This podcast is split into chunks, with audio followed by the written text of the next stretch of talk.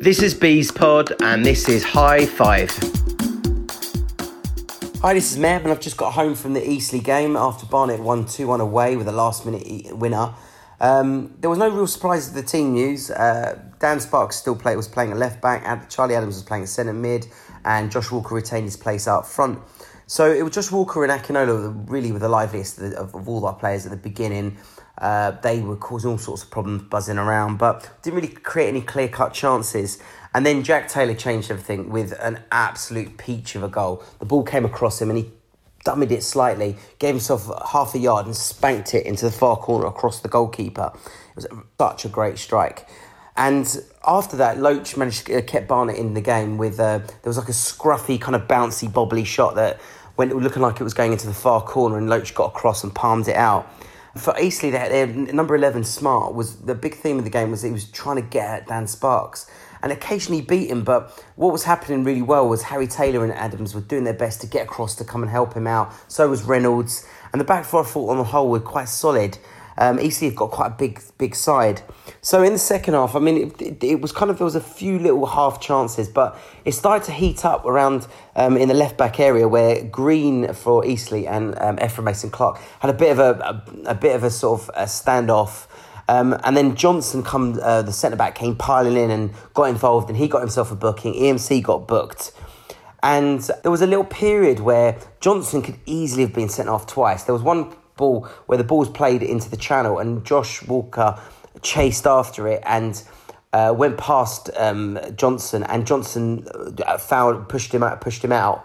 Now, referee could quite, quite within his rights to give him a second yellow, and that would have been his his day. And he was a big, imposing centre back. So, no more than five minutes after that, Josh Walker sort of stole in behind Johnson again and it looked like he got tripped, and he was in on goal, so I can't see why he would he'd come to ground. And the referee decided that he wasn't going to give a, uh, the second yellow to Johnson. He gave Walker a, a, yellow card for simulation.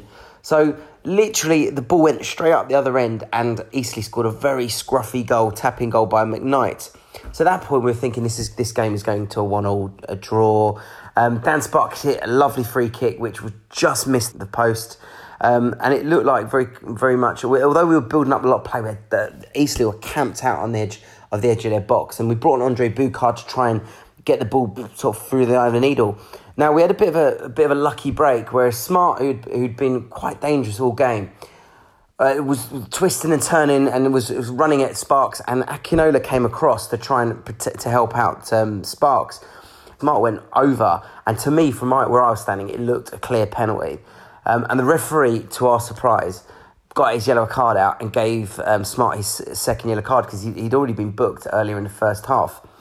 And from that point, Darren Currie went for the jugular and he brought on Shaq Coulthirst um, and he brought off, I think, and he brought off for Harry Taylor. And at that point, we were camped in their half and we were trying to trying to find little gaps. And, to, and then, then a, a very deep cross was put in, and the goalkeeper came for it, and he just didn't get there and he palmed the ball down to Dan Sparks and Dan Sparks literally just put the ball straight across the across the um, the face of the goal and Shaq took a touch and then buried it with his left foot to send, to send the Barnet fans into delirium and it was incredible scenes. And then it's, literally it was virtually on the final whistle and as the final whistle came Darian Karen came steaming over um, and he was punching his punching his fist and jumping in the air And he was so chuffed to score that so, a man of the match today was Jack Taylor. He was constantly looking for the ball, constantly looking to make things happen. He scored an absolute screamer. He had a hand in the winner, actually. It was his cross to the back stick that the goalkeeper fumbled. And I would say other notable mentions were probably Dan Sparks. I thought Dan Sparks was very solid at left back. The the winger Smart was very, very tricky. I thought that Josh Walker and Akinola were very lively. I thought Charlie Adams put in a solid shift, as did Harry Taylor. And I thought the back four in general were putting their bodies on the line for uh, lots of the shots. So this is a really good time now to have a two week break with the international period coming up. Hopefully, we can get players off out of the injury room and out on the pitch.